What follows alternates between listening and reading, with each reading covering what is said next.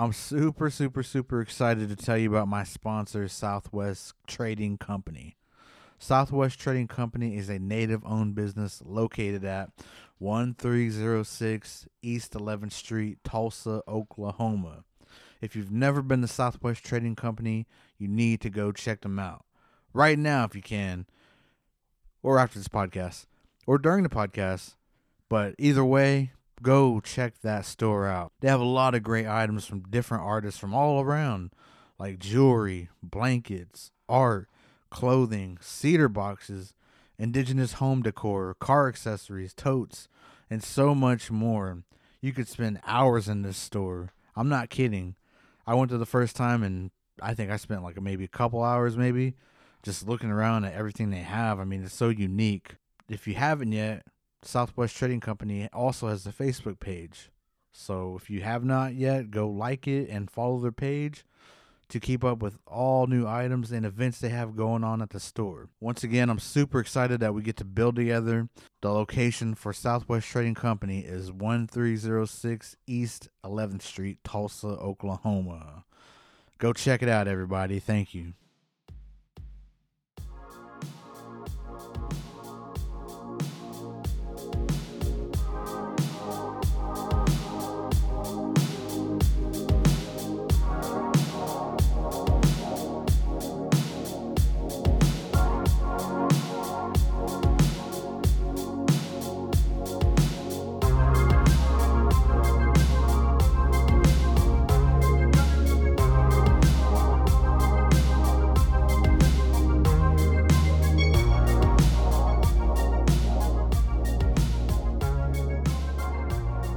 Everybody. Welcome back to Oki Podcast. On this episode, I have a, a stand up comedian, and his name is Zebediah No Fire. What's going on? Hey, uh, I'm thrilled to be. First of all, let me say right out the gate that I am happy to be here because I'm happy about the work that you do. I think you're very nice, and the people you get on here are interesting. But also, I'm happy to be on here because I've been booked for several podcasts, and this is the first one that's ever followed through. so I'm very excited to actually finally be on a podcast. And then there's one of my dear friends who built up one of their podcasts for years, got tens of thousands of followers, was doing great numbers, was on season three of a show, asked me to be on season 3 And then days before we were scheduled to do our episode, he decides to pick his mental health over doing the show, and I will never forgive him. so I am thrilled to actually be here. Thank you. Uh, Wow. So, how many have you been invited to besides that one you're just talking about? God, I think at least four that I can think of. Wow. So this is the the first one that I got an invite, and I was like, okay, well, I'll I'll believe it when I'm sitting there with them, and here we are. So God bless you. Remember the names of those? We let's not. no. I do call them but out. no. Uh, Wow. let's not get canceled before we get started.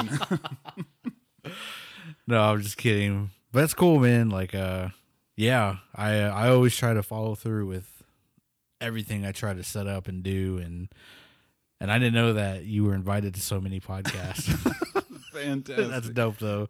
That's cool, man. Like, how's when was that about this year or last year, maybe? It's been yeah about the past year and a half. Well, before I really got into like the clubs, I was uh, I went to a Bible school mm-hmm. and I was really involved in like ministry stuff, and so I mm-hmm. really like was doing strictly churchy type of com- comedy, and so I was kind of in that circle. And that's really where most of those shows came from, mm. and they never really followed through. And then Okay. I just decided that I was a little boxed in, and I don't know. I felt like the churchy audience didn't really like a lot of the things that I was doing, and I just I felt critiqued all the time, and I thought, well, I'm gonna go somewhere where I can just say anything, any way that I want, and so I just kind of left all that behind and went into a secular, the club scene where I could just say anything and do anything that I wanted, and uh, I've met people that will actually follow through, and here we are. So I don't regret any of it. Uh, nice. That's cool, man. That's really cool. Um, yeah, we'll get into that more of that later. But for the listeners, uh, just let them know about where you're from and growing up and what kind of just led into being a comedian? Gotcha. Uh, I was born in Tahlequah, grew up about 45 minutes away from there in Sallisaw. Terrible, awful. We made it through. Not many fond memories of Sallisaw, but you know what? It built character. And then I ended up in Texas after high school for about three years. And then that's where the ministry school thing happened. And I didn't really know what I was going out there for. I just kind of wanted to. I liked working with kids, youth, and I, I I wanted to see if maybe it was something that I could do with that, get some training for that, find some direction. I didn't really know what I was going to do with my life, and I thought maybe going out there would point me to it. And and it really it did because that's when I started doing like open mics and uh, different types of skits, working for the school there. But uh, like I said, I just started to get some redirection of like this is what I want to do, but not necessarily with this audience. And then also, it was a very international school, so I met people from all over the world, and they knew about their cultures and their languages. And I knew a little bit, but not nearly as much as they were telling me about theirs. And so it just kind of sparked this interest because I'm from a very Native American family and grew up culturally, but I just never really I don't know, embraced it as a kid. It was like part of my family, part of my life, but I didn't really take a big interest in the language or the culture or anything like that. And so when they would ask me about mine, I didn't have much to tell them. I could tell them what I knew, but it just sparked this interest to go back home and and reconnect. And so that's why I ended up back in Tahlequah afterwards.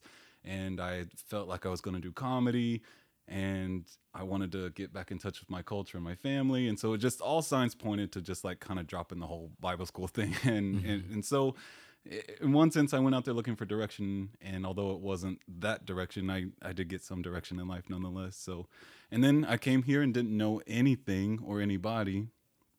And I just started Googling you know, there's nothing going on in Tahlequah. There's no Tahlequah comedy scene. it's not like there's a small one or a dying one. Like there's there's not one. There's no Tahlequah comedy scene. And so I just started googling, like looking up in Facebook and stuff, like towns, surrounding towns that I thought would have an open mic.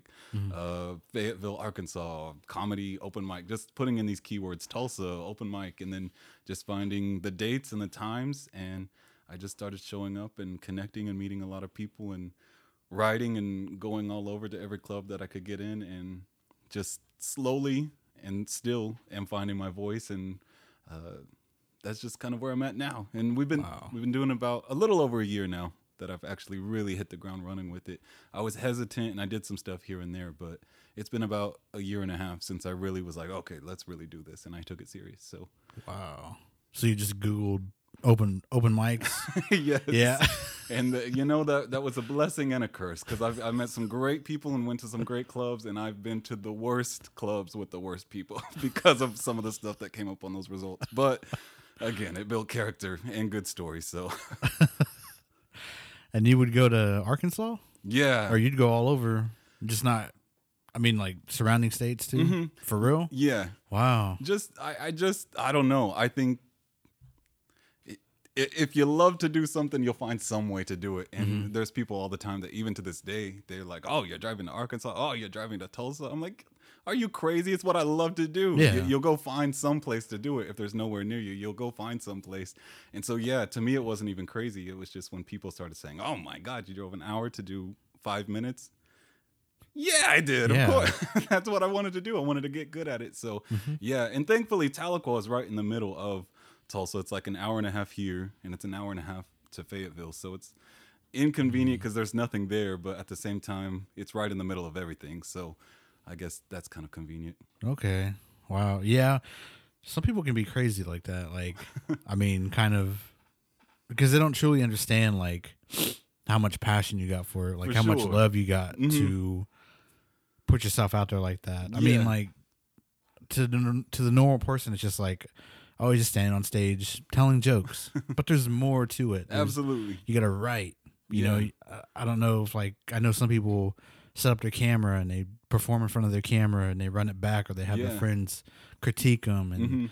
or they do a set in front of their friend and say, "Hey, can you help me with this and do this and that?" And I mean, a lot of work goes into it. For sure. You know, it's not just yeah. driving to the place and then just getting up on stage for five minutes. Like Absolutely. you got to prepare for it, and you Yeah. got to. You, you're right. You got to actually like love what you're doing yes. you know and then it sounds like you've always loved doing this. So Absolutely, since I was a kid. I did a little bit of homework. Yeah, that's that's fantastic. Again, I'm finally meeting some great people, and I'm so grateful.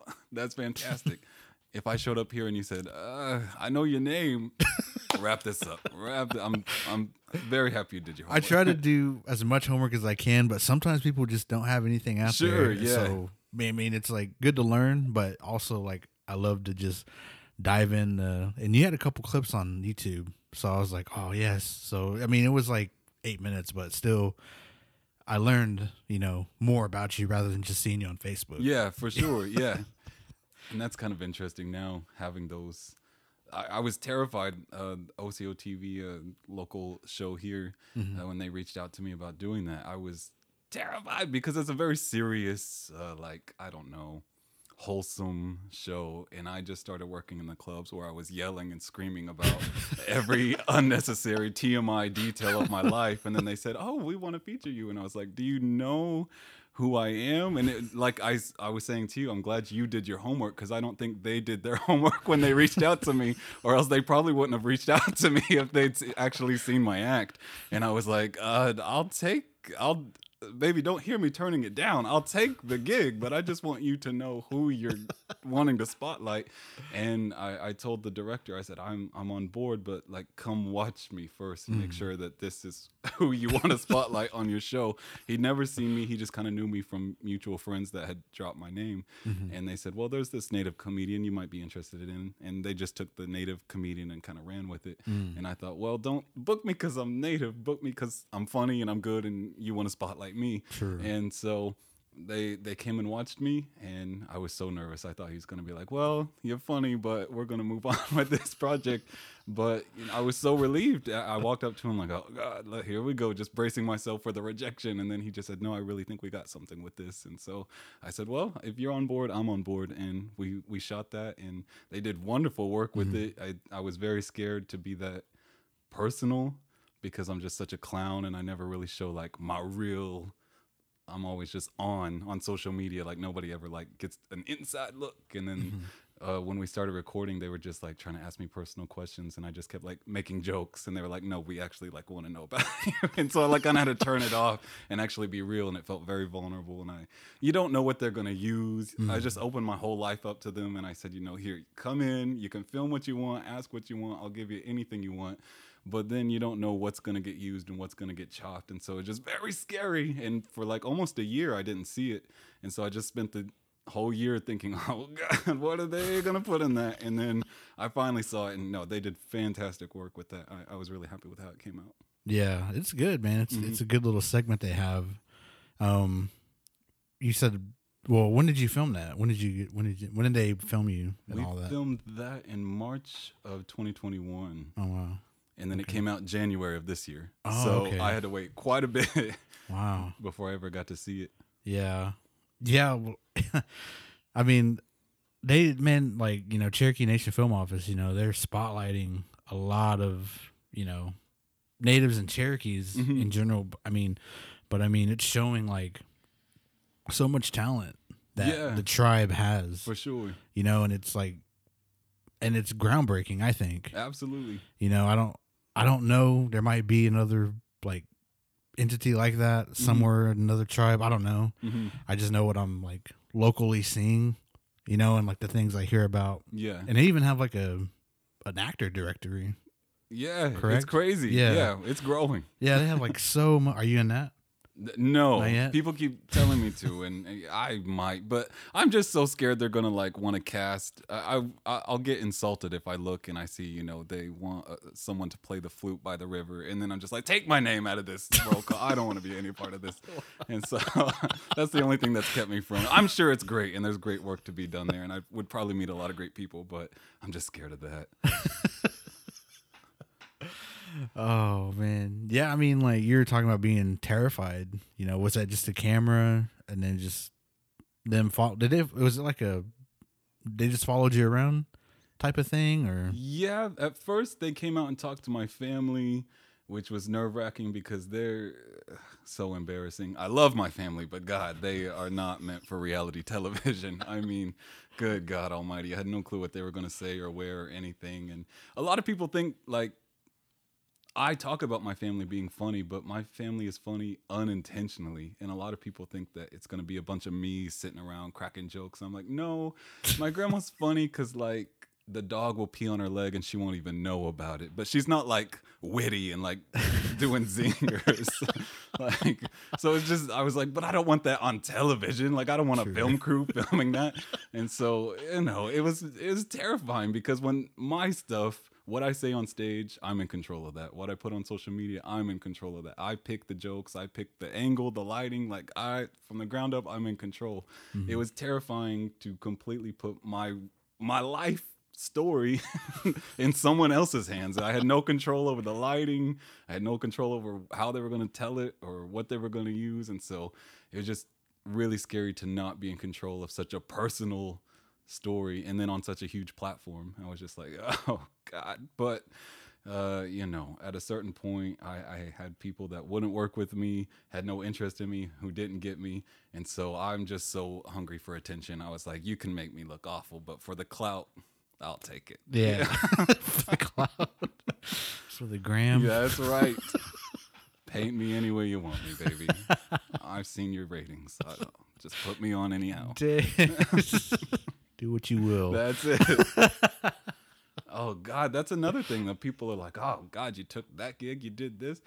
Baby, I will do anything. I don't think you people understand. There's no shame. I will take I've been up and I've been down. No one's wanted to work with me at certain points in my life. And if anybody wants to work with me, I'm in. If there's a Viagra commercial, I'm going to be the first one there. I don't care. I'm taking any spot.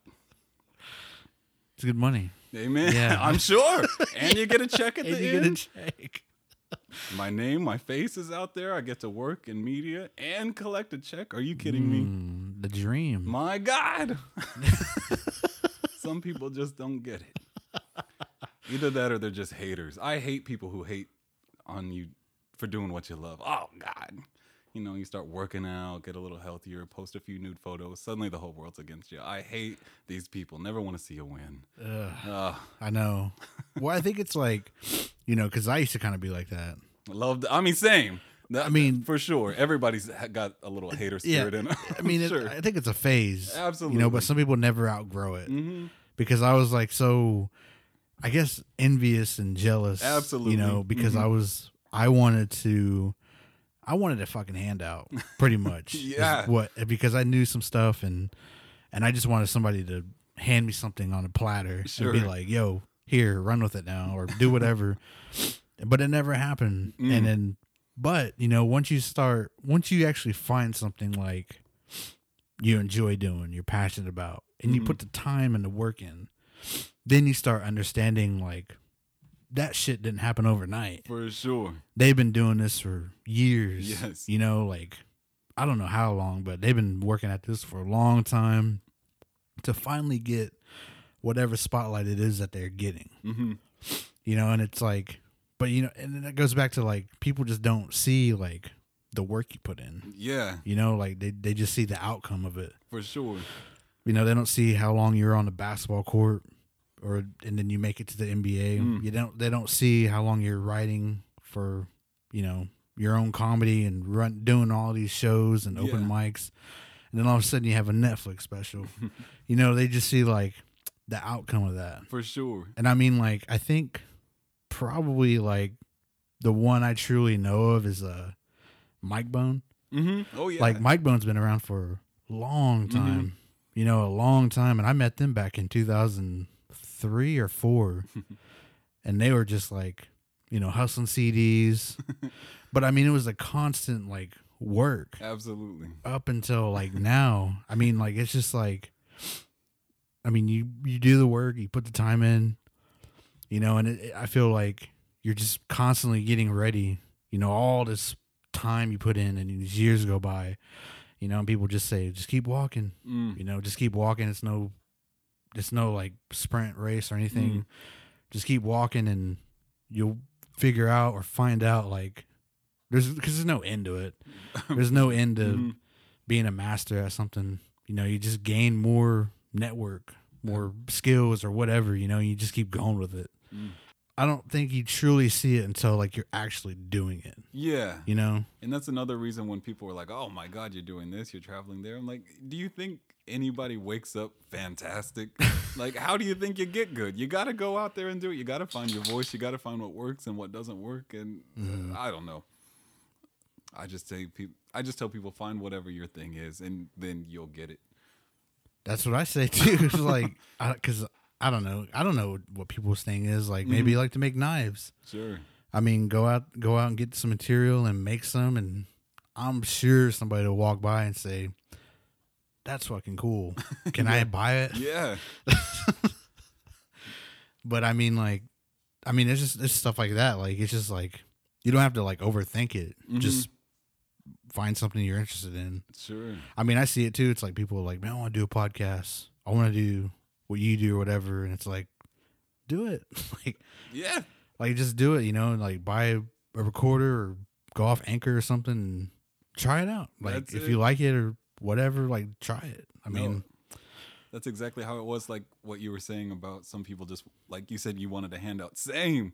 That's how I was. Like I did mm-hmm. a couple of skits back in God maybe 2016, 2017, and I just thought Hollywood was gonna come calling. I made these stupid like five videos, and I just was like, no one wants this. I was just so upset, and then I thought.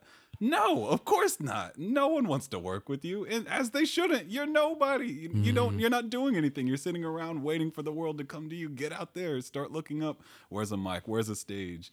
And then go to work. And mm. then I've been working for the past year and have, thank God, had wonderful opportunities and met a lot of wonder wonderful people. But had I sat around waiting for that opportunity to come, I'd still be waiting for the opportunity to come. So yeah, I'm glad that finally got up and stopped waiting. and then it's just like once you, I don't know, I realized that I don't like. I realized how much of a hater I was and how easy it is to become one, and so it made mm-hmm. me stop being so mad at people. Like, because there were some friends of mine that like just stopped. They didn't like we didn't have a falling out per se, but like they just haven't talked to me. We just kind of we're not in touch anymore ever since I started doing this, and I was it, it hurt my feelings at first, but then uh, one day I saw one of my friends doing really good and getting a lot of attention for the stuff that he was writing and working on, and I I saw it. And instead of being happy for him instantly, I was just overcome with jealousy at the attention he was getting and how good he was. And I just like scrolled past it and I was like, I'm not going to give it a like. I'm not going to do anything. And then I was like, what? What the hell is wrong with me? Why why did that make me mad? He's a great person. He's very talented. And I got mad for seeing him do good and I went back and I like liked it and commented and sent him a message saying like, you know, great job. I can tell you've grown and all this stuff cuz I was like, I'm not going to be that person.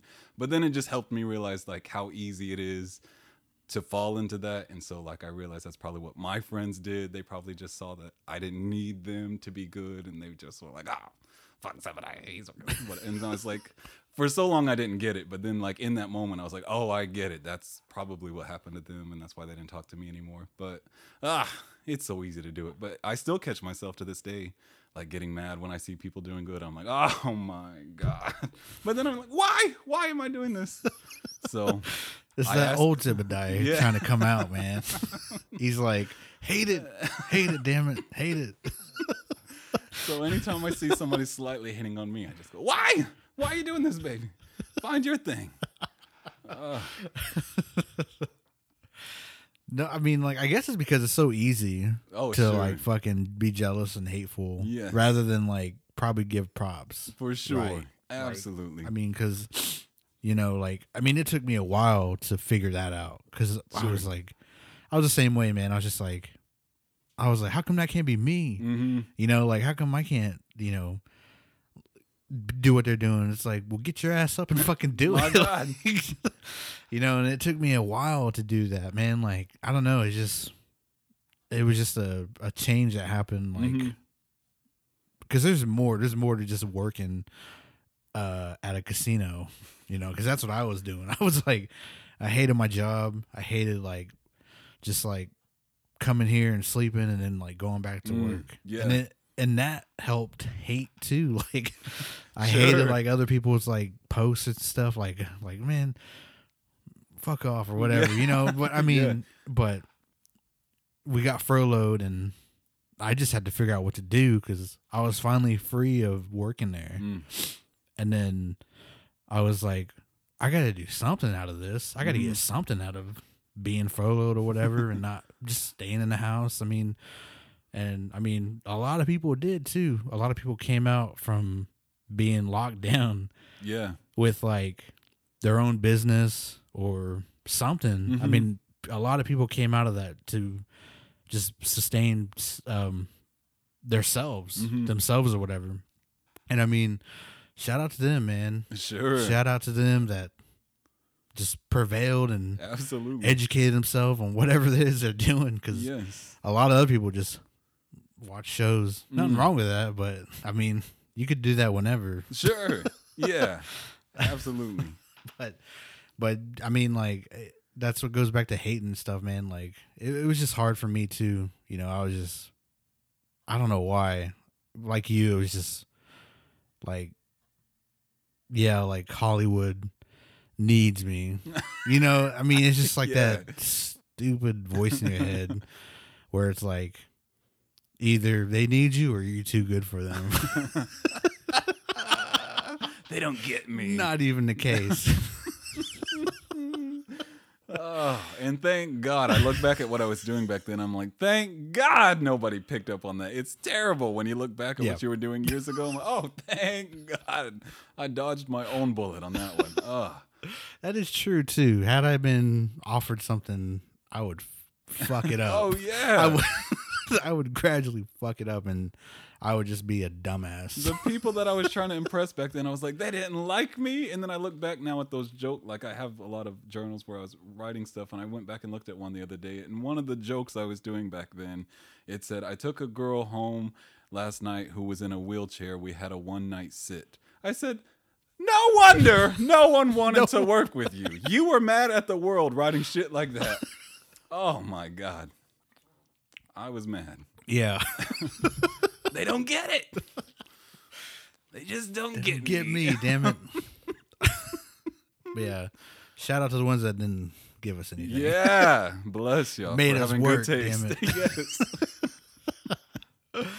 Oh man. Oh. Oh yeah. We were we were talking about uh. You were always interested in comedy, Yeah. and you're going back to your childhood. yeah. I was always a fan of comedy.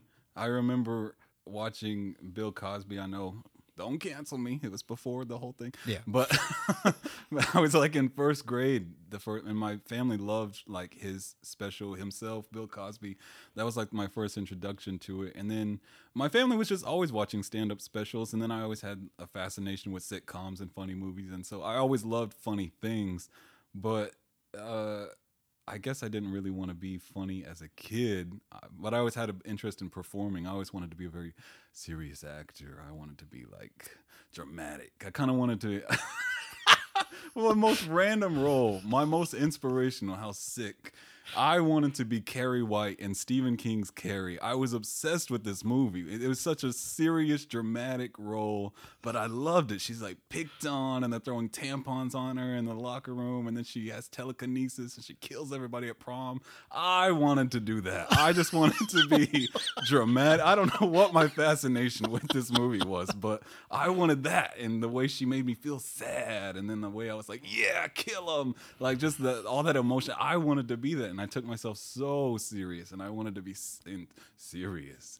But just my whole life, I'm telling you, my entire life, people have just said, "Oh God, you're so funny. You should be a comedian. You should do this." And then it was about maybe when I was 12 or 13 that I was like, "Yeah, maybe I should."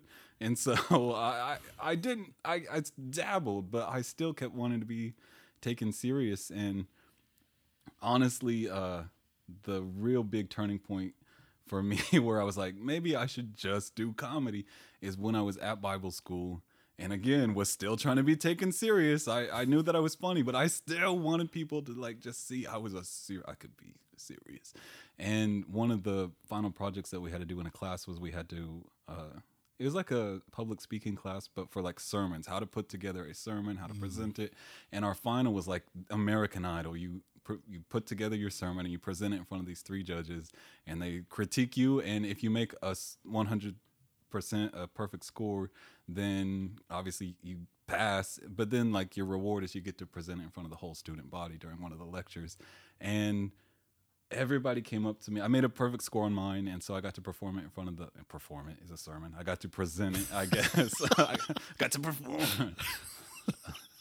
Five points of the cross live with Zebediah. No, no, but uh, so I got to present it in front of the student body, and again, I wanted to be taken serious as a someone who was preaching. It was a serious message, but everybody came up to me and was talking about how good it was, but they were all saying how funny it was. You were so funny. I love that thing you said. It was so funny. That one joke you did was so funny.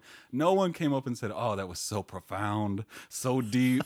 it inspired me. It changed my life." It was just, "You're so funny. That was so funny. That was so funny." And and for me, that was kind of like the final straw. That I was like, I'm just gonna drop this whole church thing and just do comedy. Maybe I'm just funny. Maybe I should just embrace that I am a comedian and just go for that. And so, yeah, I've definitely always been a fan of comedy, but I always wanted to be a serious actor or artist or whatever. But uh, finally, I just accepted that. Just do comedy. it's been a long time coming, but I've finally accepted. Not Carrie. Man, no. ah, I still want that role. You know, there's all this gender reversal now. We got, you know, the man playing the fairy godmother. I want to be the male Carrie. Someone pitched that script. Somebody. I'm auditioning right now. He's The male Carrie. Original Carrie or Oh yeah. the remade one Oh God, no. or both? God no. I mean the the remake's not bad, but she didn't inspire me to kill Sissy Spacek in that damn 70s movie. Ah, ripped my heart out. She inspired me to just ah, I thought one of these days I'm going to get telekinesis if I try hard enough. She ah was my hero. I love the original that crazy mom. She stabs her at the end and they go flying down the staircase and she comes out all angelic with that bloody knife in her hand. Just magic. Magic. They don't make them like that anymore. Just movie magic. Classic cinema. Carrie White. I would just like I it's so sick. I would literally replay. I was obsessed. I don't know why with the scene where they pour the blood on her. I'd stop it, rewind it, play it again. I was like, oh, it was just uh, something very fascinating about it to me. I don't know. I was a very angry kid. Maybe that's what it was. How old were you when you seen that? Maybe seven. Maybe seven. Yeah.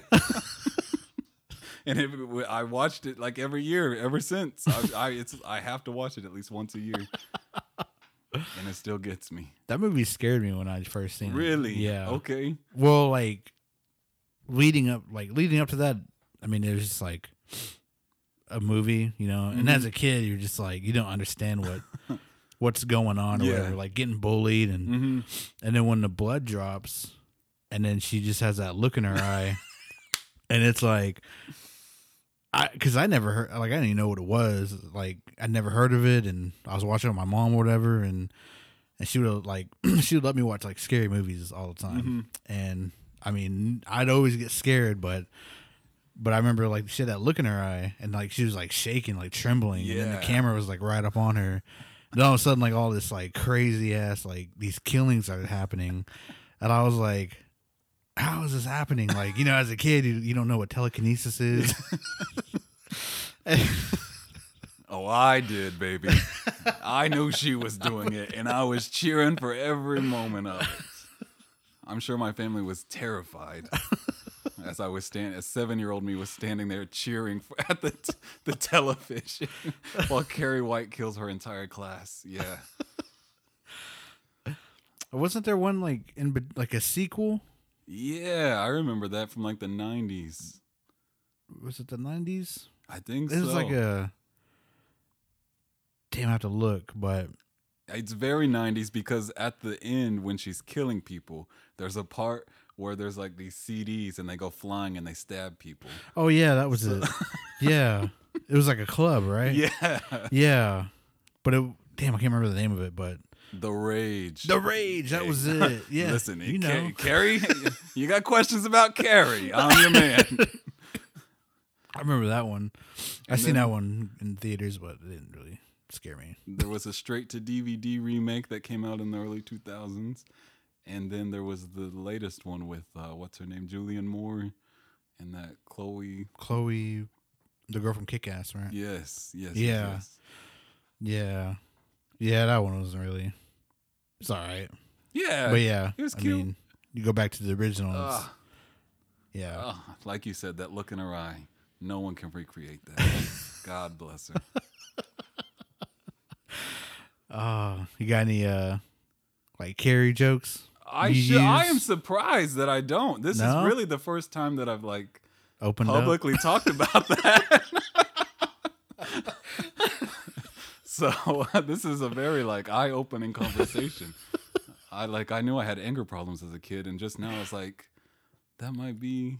There's another. There's another red flag. I was like, no wonder I loved Carrie. Oh God, I was filled with rage. I was living vicariously through her. No wonder I loved that movie. Now I got to work on some Carrie bits.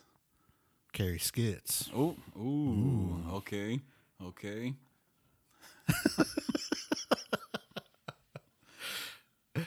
Yeah, I, I- mean, like, um, when.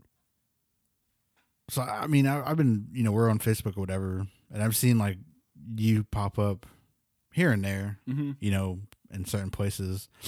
Um, I need to go whenever you come back to Tulsa. Yeah.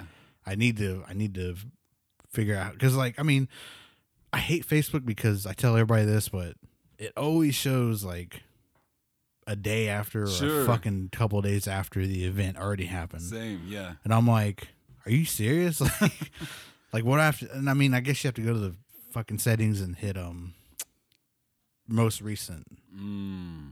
because I guess like your timeline you're on, it's just kind of like.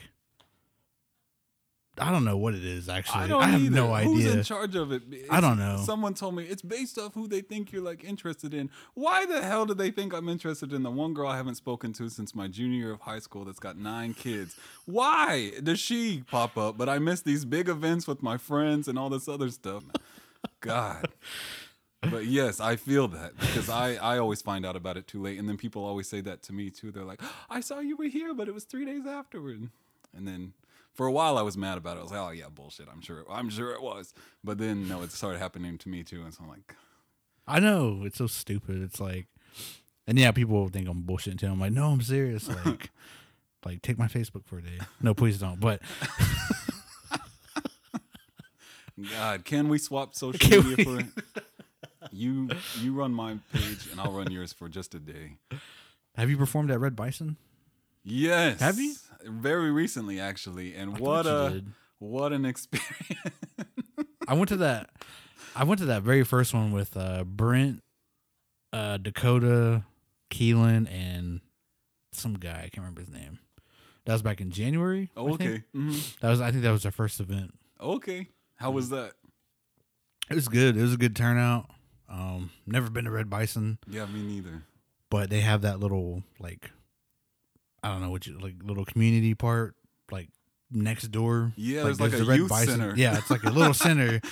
But I mean, there's the dispensary, and like I guess it's connected to it, but there's a wall, hmm and it's like their little center that they put on stuff, and I thought it was cool, man. Yeah. I thought it was really cool. I thought uh, it was a great turnout, and I mean, I wish I don't know if somebody recorded it or not. I can't remember. I don't think anybody did, but but it was cool because uh, I met Brent a few times, and I went there. My my wife had to do something, but I went there and I was kind of like in the middle, you know, in the middle of the seating area, and Brent came on, and I never seen Brent perform. I never seen any of these guys perform, and so I was just like ready for it. And then Brent, I think like his third joke in, he was like, he said something about he's like, man, I need like a, he's like, I don't have a cool last name. He's I need a cool last name, like a real native last name. Mm-hmm. He's like like Six Killer, or Sun Eagle. I was like, hey, that's me. Oh, yeah. oh, you guys didn't know each other. Okay. No, yeah. Yeah, fantastic. Like, I think we met like, yeah, I don't think we met like formally mm-hmm. because we just we were just like friends on Facebook. But I think that was the first time we actually like met face to face, and I was like, oh shit, I'm in a joke. No, same. I, I don't know. I won't even dive into that. But but I started to go somewhere, and I said, uh, "Take it back, take it back." Uh, but when I was there, I mean, the people were very nice, but I didn't even consider that it's at a dispensary, and it was after 420, and so I was ready to go, and uh, I get there, and everyone's friendly, but baked like a goddamn cake, and that's not great for comedy. I want them drunk, sloppy, and loud, but they were high and very deep. They were in deep thought. They were taking in every joke, pondering it, thinking it over, and then 12 seconds after the punchline, going, "Oh, Twelve seconds. oh, that is funny. That's funny. I like that one. Not a great, not great for the self-esteem to to you know, and I'm glad they were all smiling, but it, it doesn't fill the room with noise. So it was me and dead silence and a room full of people smiling at me.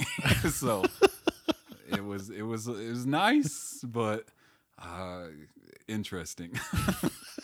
I think they liked me. Their faces liked me, but I didn't hear a sound. So if I would have closed my eyes during that set, I would have thought I bombed. But I think they liked me. I don't know. I got paid at the end, so I don't care. but you know, I'll take any stage time. So, but it was fun. It was a nice, cute little joint. I liked it. It was the weed. Yeah, Yeah, they were out of it. I think that's happened the first one too. They were pretty out of it. They're pretty like, I get. I think they were pretty high. I forget. I forgot too. It's a dispensary. I'm thinking back on it now because like some jokes that hit, like they really did hit, but some it took a little time for it to process Yes. and then start. Haha. Uh-huh. Like, and I think Yes. Dakota even called one out. He's like, "That's a really late reaction" or something like that. I don't even remember meeting Brent. I know, obviously, we met at some point because he put me on that show, but I don't know. I don't even know when we met. Really? But I've seen him here and there, and so I I don't think he ever saw me. So I don't know how he found out about me. I knew who he was, but I never met him. Hmm. But cool guy, love Brent. Yeah, yeah, it's cool, dude. Who else performed with you that night? Let's see, it was me, Joe Miller. I never met her. I, again, I knew who all these people were, but I'd never met them or worked with them. Mm-hmm. And then Evan Hughes. Yeah, it was us. Hmm. Okay. What was that? That was on a Thursday night, right? I think so. Yeah. It was like the day after 420. Yeah, we were supposed to be 420, and then we got booted by Bingo. Oh, for like, real? Look at my career. Oh my god. Booted by bingo. Oh my god. It's over before it's even started. I'm getting overlooked by Bingo Night. Good God Almighty. Push him down. Yeah. one more. Zebediah zero. Insecurities one. Sorry, we have Bingo Night. We got to push you back. That does the, that does the self esteem good. God. Oh yeah, they were. I remember they were talking about that too. They are like, "We have we have bingo nights," and then I asked somebody, I was like, "Well, when is it?" Because I wanted to go. Oh well, we're not having it because of the whole COVID thing, Mm. and I was like, "Man," but we're here right now. Let's do it right Mm. now after the comedy set. Come on. That's what I said. I said, why not merge the two? Everybody loves bingo. I love bingo, except when it's taking my gigs. Mhm. I would love a bingo night. Like, let's perform at the bingo night. That would have been fantastic. That would have been dope. Ah, everybody's high. Bingo. We're spitting our jokes. Ah, I'm in, but what do I know? Ooh, that's gonna be my Carrie. What? I'm on I'm on stage performing and a comedian a rival comedian pours blood on me in front of my audience and I kill my audience. I got to work on that. But it's a good premise. It's a good start. I'll work on that. A gang of bully comedians I just kill them while the audience watches. get that blood on you. We'll work on it. We'll work on yeah. it. By It's the end of this, we will have a script. That's cool though, man. They're like, uh, they're they're doing comedy nights. I think that's pretty cool. Yeah. Yeah. I mean, but bro, I was telling somebody. Do you know Jordan J.I.? Mm-hmm. Yeah. Yeah. So I had her on back in I think November. Yeah, I think it was November. But we stayed in contact. And then after I had her on, I was trying to find comedians, but y'all are hard to hard to find. I guess so. Hey, I'm just I'm, I'm not bitter about no one wanting to work with me for a couple years. no, because I wanted I wanted like more indigenous comedians. Yeah. But man, like I, I could not like find anybody. Mm.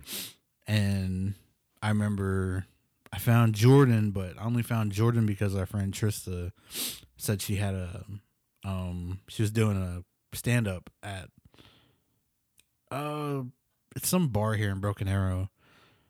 I want to say the Martini Lounge. Okay, I I, think, think- that's a thing. I don't know. Either. I, I yeah, I might I might be getting that wrong, but we went and I seen her do her set or whatever, and it was good. It was really good, and we linked up, and then and then I think like a couple weeks later she came on, and I was like, after that, after she came on, I was like, man, I was like, I gotta find more like native comedians out there, you know, and and she told me about Dakota. But I didn't know he did like stand up. See, I work with Dakota at River Spirit. oh, okay. Uh, I don't know if he's told me anybody that, but uh, sorry. but um, he's supposed to come on soon. But I mean, but I was like, damn. I was like, he does uh, comedy. She's like, yeah, like he's been doing it. And I was like, what the fuck, like you know, like, and I don't even know. And and then I had Keelan on Keelan Bearpaw, but he was like just getting into comedy because he did Rez Dogs and and he was wanting to do comedy and stuff, and then he was talking about it, and finally he just went ahead and started doing it, Yeah. and then that and then I met Brent Dio Mhm. through him, and then for a while it was just those four, and then I cannot remember how I ran into you. I never met you before before now, but I think you're maybe maybe you're on a flyer of some sort. I think. That's what. That's my advice. Sell And it- yourself. Sell yourself. said no sell fire. yourself. because then someone saw me on a flyer and it opened this door. Maybe it was that Red Bison. Okay. Maybe it was. And I was like, hmm, Zebediah No Fire. And then, but I had a bunch of stuff going on at that time too. But I think I added you or whatever. And then, and like, um, I was making a point to, I just looked at my messages and there's like people from last year where I messaged, but I forgot yeah. to come on, but I hit him back up. I was like, man, I know it's been a year, but I'm sorry. like, I mean, like I got swamped up with people, but I mean, but now, um, there's you, Dakota, Brent, Jordan. Um, do you know of any other native comedies, comedians? Hmm. I know them. I'm trying to think of anybody else. There's one, but let's not mention her. Ah. we'll leave it at that. Tell me after the show. okay.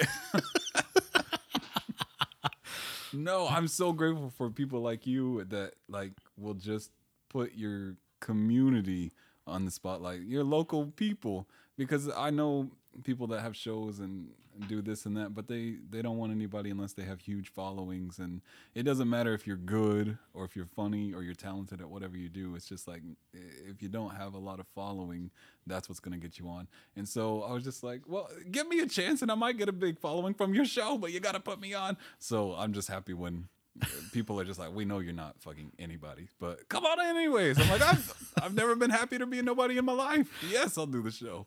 Ah, No, like I love like you know, not only showcasing people, but um, just like getting to know them For sure. You know, yeah. and then finding out why they're doing what they're doing. Mm. You know, and what, and then what just created that focus yeah. to do it. I mean, Mhm. like, because I mean, it's hard to, it's hard to put yourself out there. It's hard to be vulnerable. It's hard to just let go and say fuck it, and then just like go up on the stage and and having that like fear run your life to where you don't go up on stage, Yeah. but you do it anyways, and you figure out like if I fail or I bomb, I bomb or Mm. fail.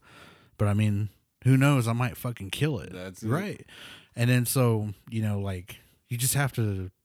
I like hearing like people's like just come ups and Absolutely. and everybody has like something in common where Mhm. it's like forgetting that fear, Sure. just letting it go, and finally just like like all right, man, I'm done being afraid. I'm done Mhm. of having people look at me weird or judging me or you know like just having like some kind of weird thoughts about what I'm doing, and I'm just gonna do it. yeah. You know, like everybody has that same like kind of drive, Mhm. you know, of just letting fear go and finally just doing whatever it is they want.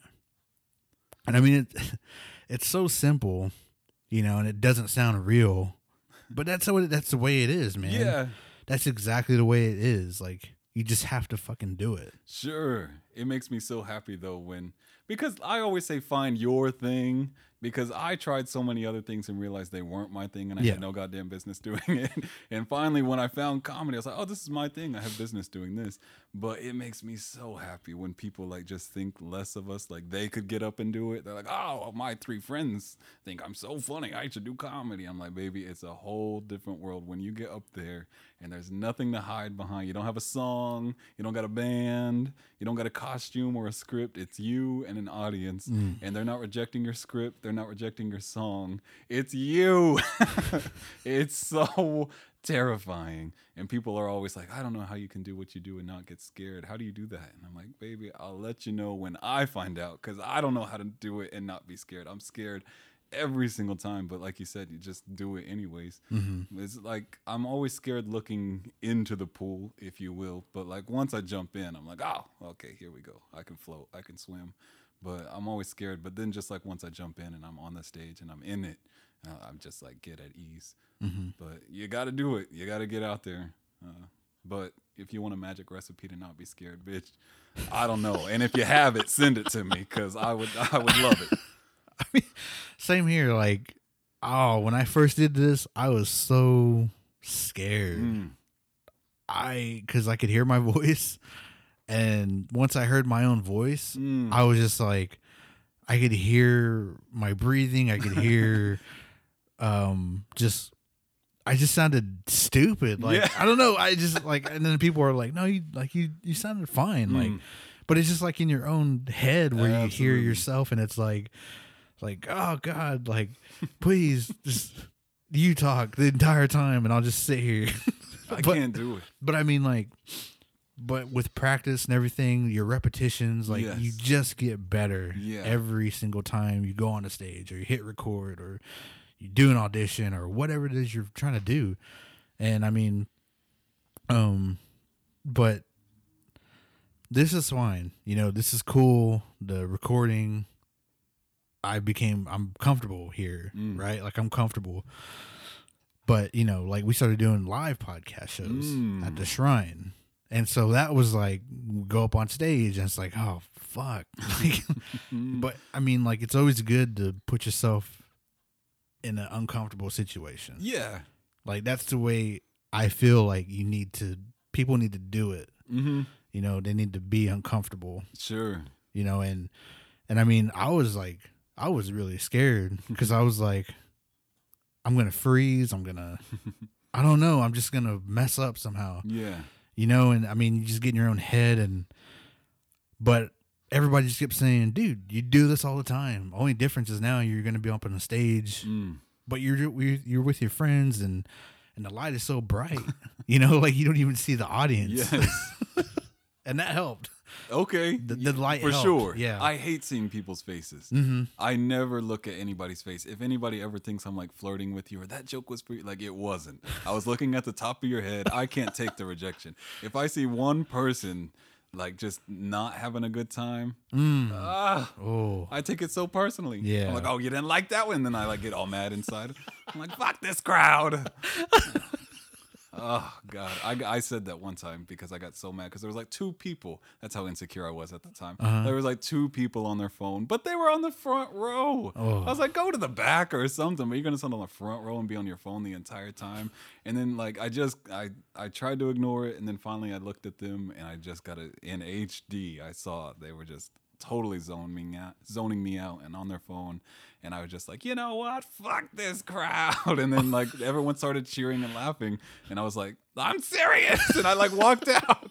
I was pissed. Wow. But I've learned you're not for everybody, so just take it. But God, that's why I was like, just don't look at anyone's face. Just look in this area of like forehead and up, and then it it they think you're looking at them. It looks like you're looking at them, but you're sec- like in your safety net of not having to make eye contact and be rejected by their unhappy faces. So it's just world peace up there by not looking at anybody's face. I did the loony bin a couple weeks ago, and yeah, God, it's blinding.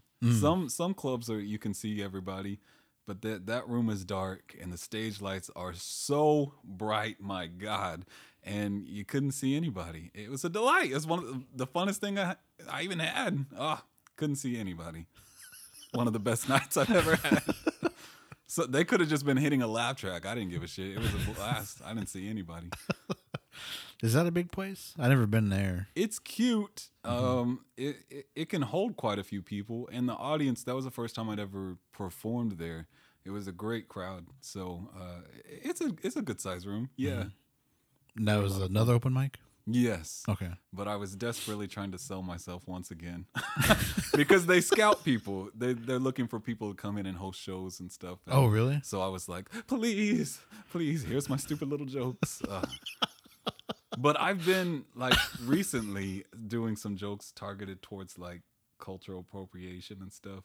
But I really, and it's inspired me, the reaction that I get to it, it's inspired me to keep doing it because I just don't think a lot of people get it.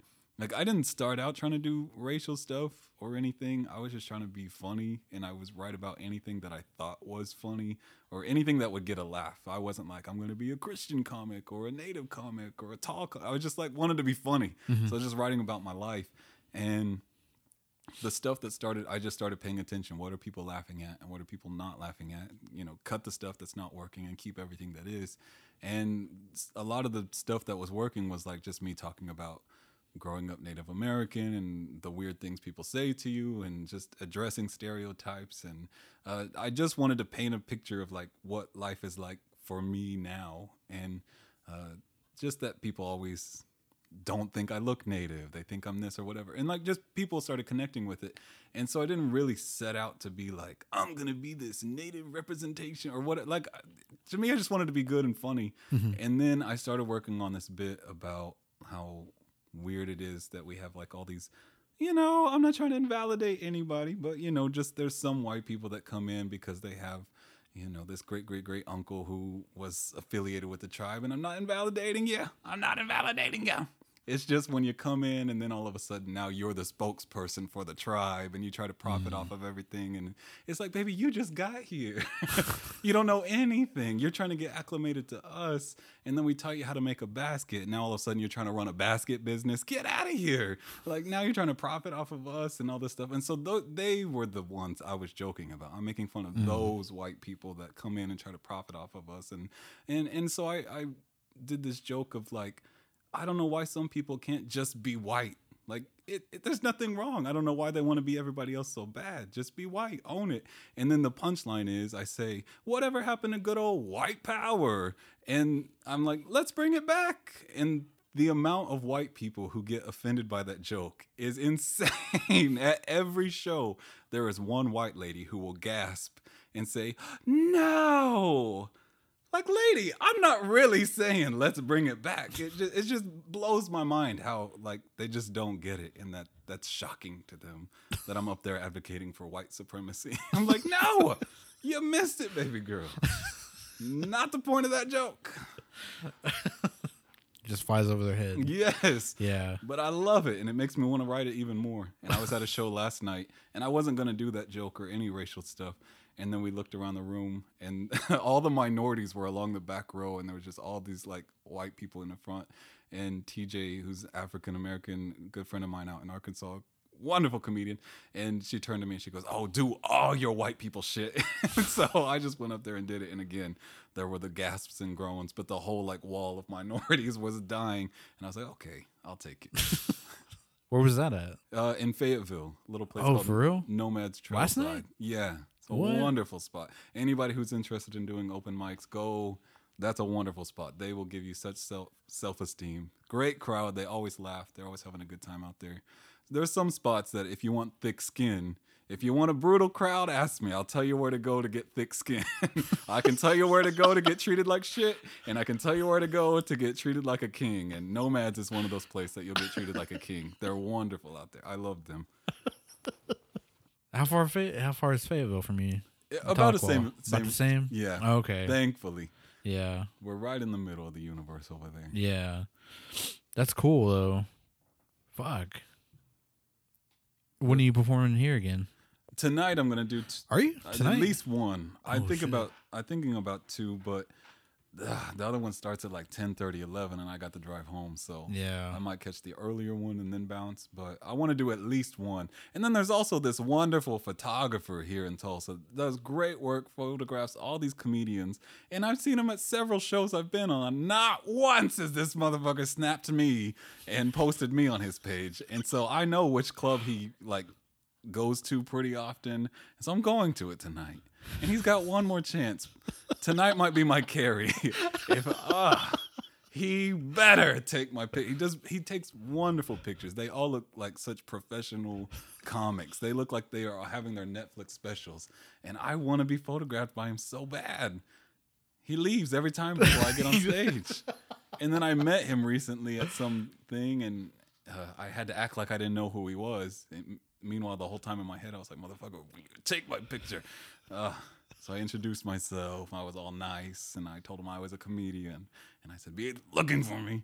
And so hopefully he'll see me tonight and remember that conversation, and I can get a nice picture out of it.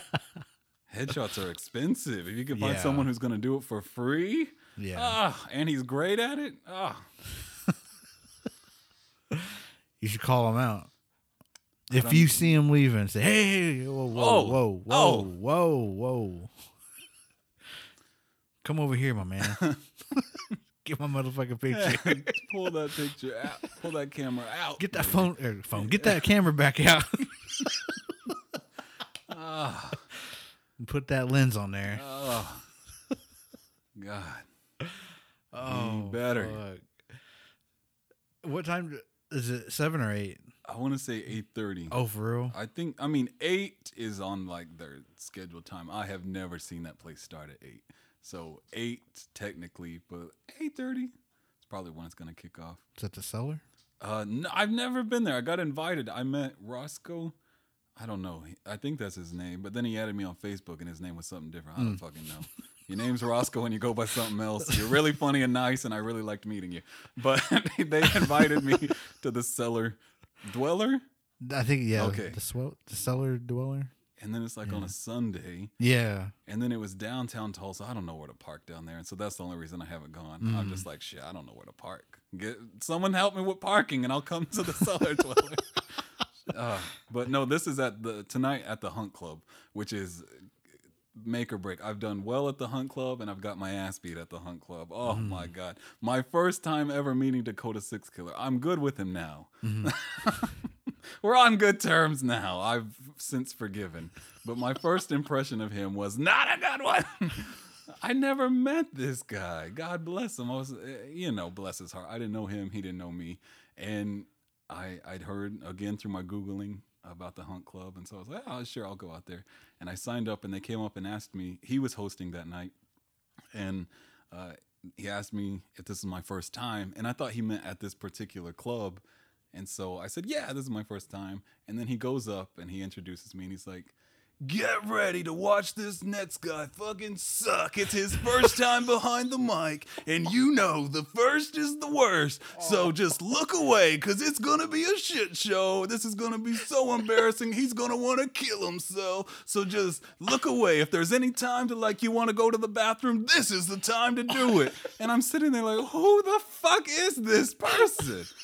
That is the worst introduction I've ever got in my life. I've been filmed on Osiyo TV. I've done all this shit, and he's sitting there telling this whole crowd that I'm a piece of shit and go to the bathroom. And all. I'm like, oh my god. Oh. And so I get up there, and the audience listened. Not one motherfucker in that audience looked up at me. They were looking down at their fajitas.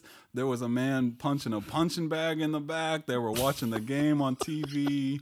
No one registered me there at all. And I just like in my heart, I was like, that man will be a rival until I die. I don't know him. I don't want to know him. And every time I saw him at a show, I would like point out, that's the motherfucker that told that audience not to listen to me.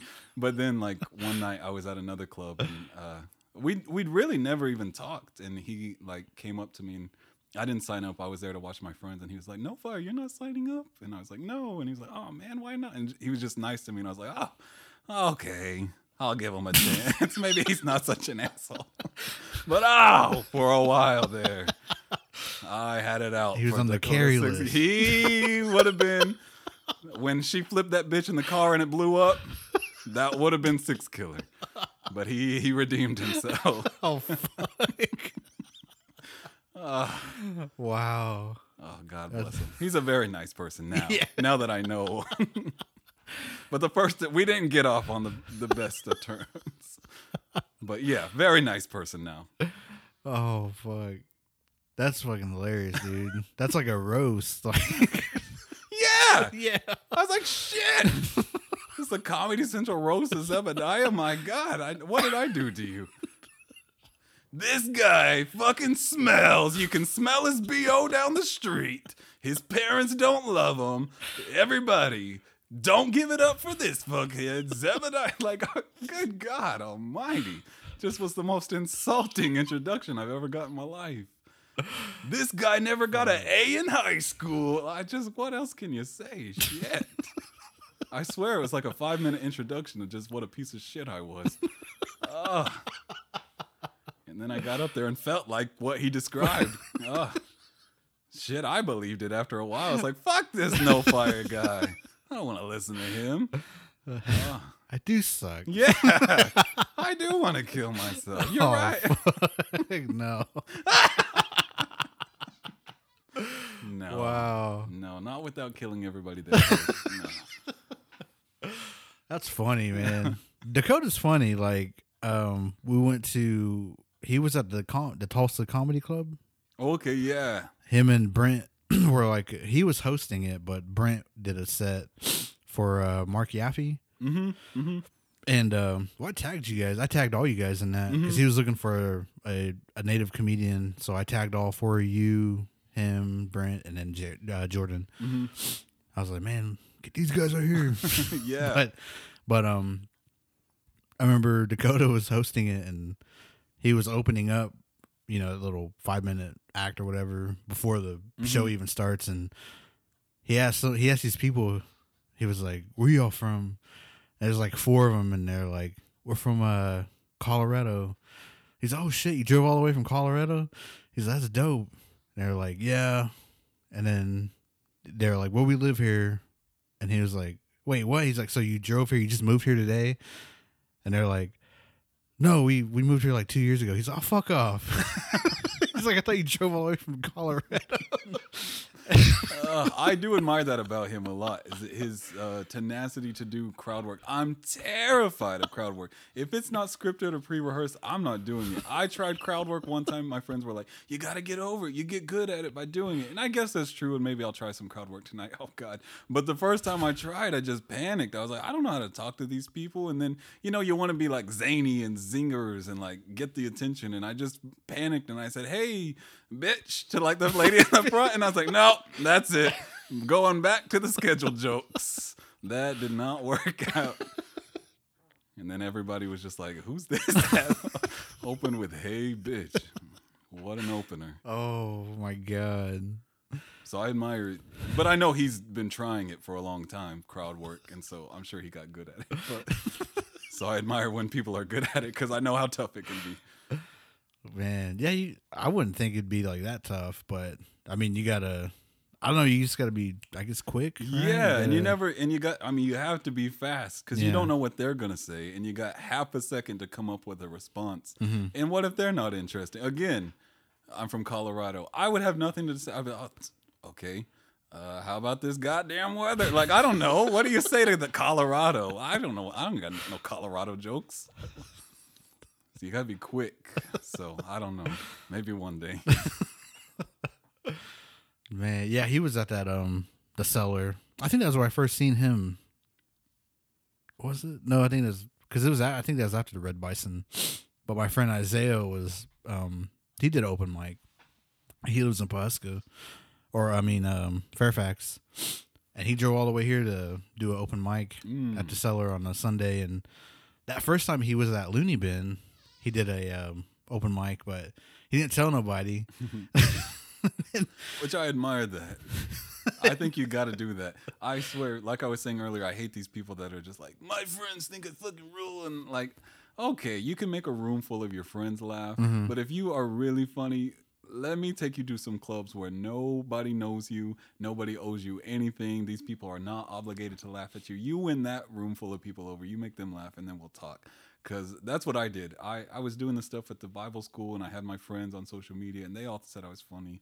But I just questioned whether I was really funny or if my friends were just like encouraging me. And I was like, let me go to some spots where nobody knows me. And I went out to Arkansas, Lowell, Arkansas, a place called the Grove. And just, I knew no one. And I knew if I uh, made that room laugh, then maybe there was some potential. And they like did like rankings like they would give a first place like the audience would vote who was the mm-hmm. funniest of the night. Mm-hmm. And i won second place that night and i was just like oh shit okay well maybe there's something to it. But i put myself in an environment where no one knew me and no one owed me anything. And then coming out to tulsa no one knew me no me no one owed me anything. But thankfully i've made a lot of friends and i know a lot of people now. But i think really if you think you're funny, that's the real test. If you've never made a room full of strangers laugh, then uh, I, I, I'm a little. I'll question you. You could be, but I'm just saying you haven't really tested it yet. So Yeah. if you want to know if you're really funny, that's the way to do it. Go where no one owes you anything, and then, then we'll talk. That's I mean like it's doable, but it's scary, dude, Oh, because you have so yeah. many characters in that room. like you have so many people that they like different stuff. They For don't like the sure. same shit you do. Yes. You find stuff funny, but they don't. Mhm. And I mean, you have to be appealing to everybody when you fucking write. Like yes. that's what I love about comedians, man. Like, I mean, I think Dave Chappelle is probably my favorite comedian. He just tells a story so well, yeah. and then he can like, because you know, like some comedians, like you could tell when the bit's over with, hmm but it's like his is like the bit is a continuation, and then it leads into something else. But it still seems like he's talking about the same thing, but it's totally a new joke Yeah. you know and i mean like um like people think i like joe rogan but he's okay like i don't just the podcast? i like thing? his podcast but i don't really like his uh like com- like comedy I've never finished one. I get Yeah. about ten minutes in. I'm like, what the hell's he talking about? Yeah. Aliens? I don't know what the hell's going Yeah. on. i try to watch his one of his specials on netflix and i watched it but i just didn't like it was okay Yeah, it just wasn't my taste of comedy For sure. yeah Absolutely. because i like what i like Mhm. everybody likes what they like yeah, absolutely. so don't hate on me for sure. i'm yeah. just being honest it's my opinion Yeah, But I mean, but I mean, like, like I was saying before, like the actual like pen to paper, or I don't know how you do it, type it out maybe. Um, just writing it out. You know, like I'm sure, like, how long does it take you to write stuff? Eh, I mean, I mean, I know you're writing all the time, sure. Yeah, but the stuff you like think you use, and are you like confident? It's like, man, this is this is it. every Or- once in a while, it's weird. It's hit or miss. Mhm. Like sometimes it's a joke at a time. Like everything like I have a pretty good chunk of racial stuff about like my own like Native American jokes. Like I have quite a bit of a chunk now. Mm-hmm. And but that was mostly built one set at a time. Like I would do 15 jokes and only one of them was good. And I took that one and I, I put it in the pile and then I wrote another 20 jokes and one of them was good. I took it and so like it was really built like that. It took a long time Wow. to get a good chunk and I wrote a lot of stupid ass jokes. but I have a pretty good solid chunk. And then- then, you know, so sometimes I write like that and it takes a while to to get a good chunk of material that I feel good about. And then every once in a while, I'll just be driving home and instantly 10 minutes worth of just like solid shit. I'm just like, oh, that that's good. And I just know it when I, I think I can already hear the audience. I'm like, oh, yeah, they'll laugh at that. And I don't know. It, it's some weird just instinct maybe i don't know but i just mm-hmm. know that it's going to work and and even this past sunday i last minute got booked for a show and i was like I, I thought of a joke earlier that day and i thought do i try it out it's not an open mic it's a real you know little showcase and i don't ever try to try stuff out at a showcase. It's i try everything out at open mics but i just felt instinctively like no that's a good little like try it. And, and it worked and so i don't know. You, you kind of learn how to trust your voice and what works but it's taken a while to start to just instinctively know what works and what doesn't. Uh, sometimes I'm confident this is gonna kill, and I'm like, ah, mm, it's gonna kill me is what it's gonna do because that joke was terrible, and so I don't know. Uh, I sometimes I can sit down and write, and sometimes it just comes to you. So I don't know. Um, but if something works, I try to write it down so I don't forget it. Um, I I used to write every single idea down, but then I just got so embarrassed looking back at it, and so I was like, no, just write down the good shit. so in case somebody dies, at least what they'll find is good. I'd hate for someone to open up some notebooks and be like, ketchup packets. What the hell was he? Where was he going with this? I don't know. What was it? I was thinking of um, damn it. Uh, I feel so fucking stupid. I forgot the name of this. What's the goddamn chicken place you eat at? Uh, Chick Fil A. Chick Fil A Oh. sauce. Yes, exactly. yeah, yeah, which is really good. But Oh yeah. Oh yeah. You bring it in a bucket. I love that shit. fuck, dude. Damn. So how many shows have you done this week? This week, tonight will be the fourth stage that I've God this week. damn. But I just, I, I'm doing a show. They, they've all, well, it's been a, a mix of open mics and then showcases, but it was mm-hmm. just last minute. And again, I'm just very happy that now my my work and my work ethic and uh, just making connections that like on Sunday someone just texted me and said, "Can you get to Rogers by five o'clock and be on the show?" And you know, it's just nice that I feel like I've I've worked enough and I'm getting better and better. Uh, that people will just reach out to you on the fly and be like, "Hey, come be on the show last minute." Uh, and I'm on one Saturday, and I just I took a break about January. I took the month of January, and about half of February off. I just got kind of burned out, and I, I didn't really have much to say at the time and work and all this stuff. I was like, let me just take a break. And then I got on a show and I hadn't been doing mics and I hadn't been doing any shows. And the first time I got back up, I was just like, yeah, I felt off. And mm-hmm. it- so I know you have to stay on, you have to be ready, and uh, or else you'll be kind of off. And and I know I have something coming up, a few shows coming up, and so I just want to be on. I want to be prepared and not nervous and uh, comfortable on stage. And the only way for me to do that is just to constantly be getting up and being used to being on stage. And so I'm just hitting the mics hard and heavy and taking everything I get. So uh, there's one Saturday, and that's why I've been doing so many this week. I was like, I just want to be on stage all week. So by the time I get there, I won't be phased. Wow. Where's the one on Saturday at? Bentonville at a hookah lounge. Oh, for real? I just take anything. I'm just marking it off. The list. I've done it all. I hope by the end of my life I can say I did it all. Dispensaries, women's conferences, birthday parties. Just did my grandma's 90th birthday party a couple weeks ago. Uh, let's see, there's a hookah lounge. Ah, I just want to do it all. Take every every door that goes through. People say, "Oh my God, you're going? Are you fucking crazy?" Yes, I'm gonna do it. I will do anything. I love it. No shame. That's the way to be though. yes. You got to be open to traveling and Yes. putting in money, like your own Oh, money sure. into it, man. Yeah. Like, and that's where people like trip out too. It's like, Mhm.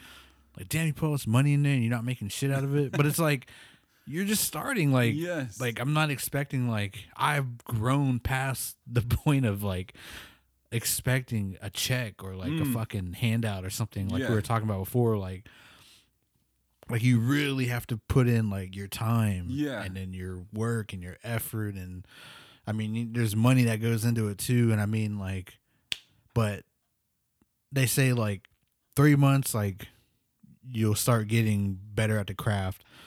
Six months, you're starting to make noise. Nine months, um, it, you feel like you kind of fall off, but they're still watching. A year, like you won't believe where you're at in a year Mm. you know, and like, and that's how it was, man. Like, I didn't really pay attention to it, but as when I got to the full year of doing this, it was like there. I've met so many people. I connected with like net. I've networked like I've never networked before. Mm-hmm. You know, like I mean, there's meeting people, and then it's just kind of like that's it. Yeah. Rather than like now, you know, like actually getting to meet people that do stuff, Yeah. and then like hearing them, and then helping promote them and stuff. You know, getting their work out there too. You know, it, it's special to me, man. Like it's like Yeah. uh like it's. I feel like it's um. I don't know. It's just like something that I would have never thought I'd be doing. Sure. You know, like, Mhm. and that's uh, that's how it goes, man. Like, you don't know what you're good at until you fucking try it. That's it. Like, who'd thought I'd like be talking to people? you know, like, I like to talk. I like to listen. I like to conversate. But to hit record and just go like that, that's hard. Yeah, you know? and I'm sure, you, like, I don't know. I, I say I'm sure, but do did you struggle with like uh, insecurity of like, who the hell am I? Like, who's gonna find Yeah. me interesting? Like, Yeah. uh, to think that people want to listen to what I'm asking or what I'm saying.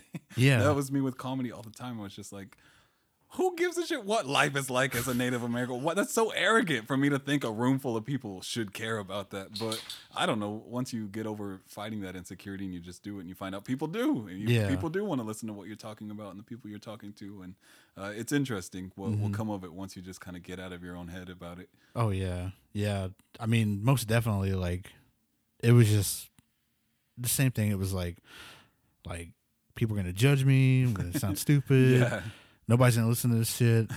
Uh, nobody's gonna care Mhm. like what I think.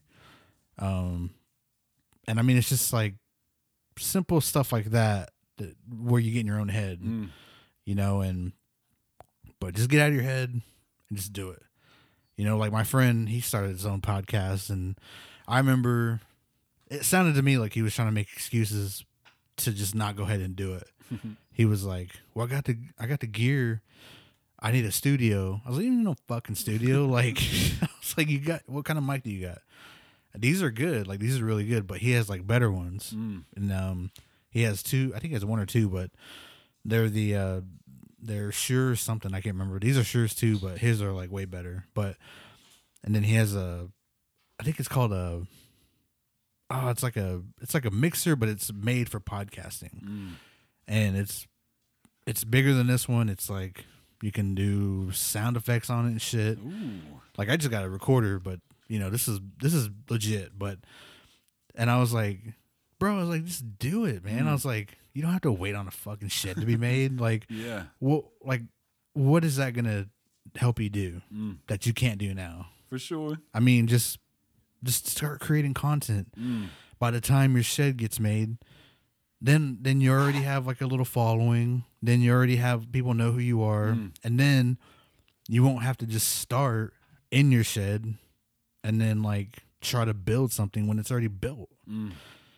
And he thought about it. And he he did it. Like he did it, and I was like, I was like, see, I mean, he he goes back and says like my episode's like ten minutes long, but I was like, but still, dude, like Oh my God. you're putting yourself out there, like Yes. you're doing it. You know, you're you're creating something out of nothing. Yeah. You know, and that's cool. Like that's really cool. Like it's hard to do. You know, because everybody just kind of you feel like people would shit on it. For sure. Yeah. Yeah. And the best thing like that helps me is just like, okay, and what if they do? Mm-hmm. Yeah. Like just accept that they might face that fear. And it's like, oh, I can live with that, and I'm gonna do it anyways. Yeah. And then plus also, ah, ah, the worst audience I've ever faced. What year was that? Maybe 2019. Ah, I'm telling you, a Baptist convention. I'll do anything. I did a Baptist convention. The worst cruel crowd I've ever been in front of in my entire life. I mean, there wasn't a grin, there wasn't a chuckle, and it was just terrible. And I got a check at the end of the night, though, thank God. But um, ever since then, I get nervous and I think like, you know, what if people think I'm stupid or don't like me or whatever? And I just think no one can treat you worse than you've already been treated unless someone shoots you tonight. like Yeah. they can't hurt me. I've already beat the final level. Like I'm good now. They're not going to treat me any worse than that crowd did. And so ah, that's what I think about anytime I get insecure. Like Yeah. I've already been treated terrible. no one's going to top that. So I already had Dakota Six Killer yell at me in front of like no one's gonna top that. you can't hurt me worse than Six Killer. No, I already but- had him shit on me. My very first yes, Wow. you can't hurt me. I'm invincible now. Oh man. But I yeah, for sure you have to just deal with the fact ah the fact that that's going to happen. Yeah. I mean, yeah, dude. That's that's exactly what it is. And I mean, it's so cool, dude. Like, you know, you guys are out here doing your thing. You know, you tr- you're traveling. I know they hit up all kind of open mics too. You know, I oh think yeah, and I mean I think that's so cool, man, that you guys you're not really together. Like you're not hitting these together like mm-hmm. you're hitting them in like different areas, mm-hmm. you know, and you're creating your own environments and stuff and and I mean it's it's so dope to see that. Mm-hmm. You know, to, to just be cuz I like I'm still trying to get more comedians on here. And it's interesting to hear your guys' take on you know what you guys actually do, you know, as far as writing, traveling, getting uh no laughs. I mean like cuz I mean I mean it goes with anything, man, like you know, failure is just a lesson. sure. Yeah. And once you get that laugh, once you get that crowd that's just on board with you, they get you, they think you're hilarious. Every single thing, like nothing matters. Everything was worth it. All the like the Baptist conventions and the people, the white ladies gasping and groaning, like none of it matters in that moment when you finally connect and you just kill, kill, kill. Just every joke's landing and you walk off. You you came on that stage as a stranger, you knew nobody, and you leave with a room full of friends. Oh, it's worth every single bit of work that you put into it. Then that's dope, man. That's dope.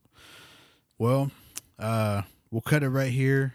But Fantastic. thank you so much for coming on. At a blast. We'll have to do it again.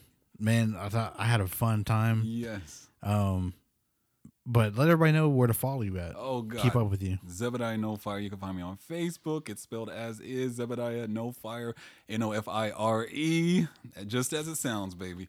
And then sarcastically, because so many people asked me, "How do you spell your last name?" and I would always say, just how it sounds." And they were like, "Go ahead and spell it for me." And I was like, "What do you think I'm gonna say? N O P H I R E?" Like, and so that's what I am on Instagram. That's not how you actually spell my name. It's sarcasm, but I'm Zebediah underscore no fire, N O P H I R E on Instagram. And um, yeah, look out for me. Book me. Do Book something. Please. Book. Anything. I'm above nothing. Yes. and and he's on YouTube, Osiyo TV. Oh, yeah, sure. Oh, God, Yeah, I go forget. check that out. Yeah, but just, I'm out there. He's everywhere. All right. Well, uh, yeah, thank you again for coming on. And um, everybody go check him out, follow him, keep up with him, uh, keep up with his Instagram to make sure you can catch a show yeah. because he is pretty much every day, every night, uh, getting up there on stage and making a dream come true. Absolutely. And so check them out. Uh, follow Oki Podcast on Instagram at Oki Podcast. Uh, Russell Must 49 is my other one. Russell Sun Eagle is my personal on Facebook. Oki Podcast is on Facebook as well. Oki Podcast is on Apple, Spotify, Google, iHeartRadio, Amazon Music. I would say Google Oki Podcast and it should come up wherever. And then check out the website, okipodcast.com. Yeah, so until next time, everybody, peace.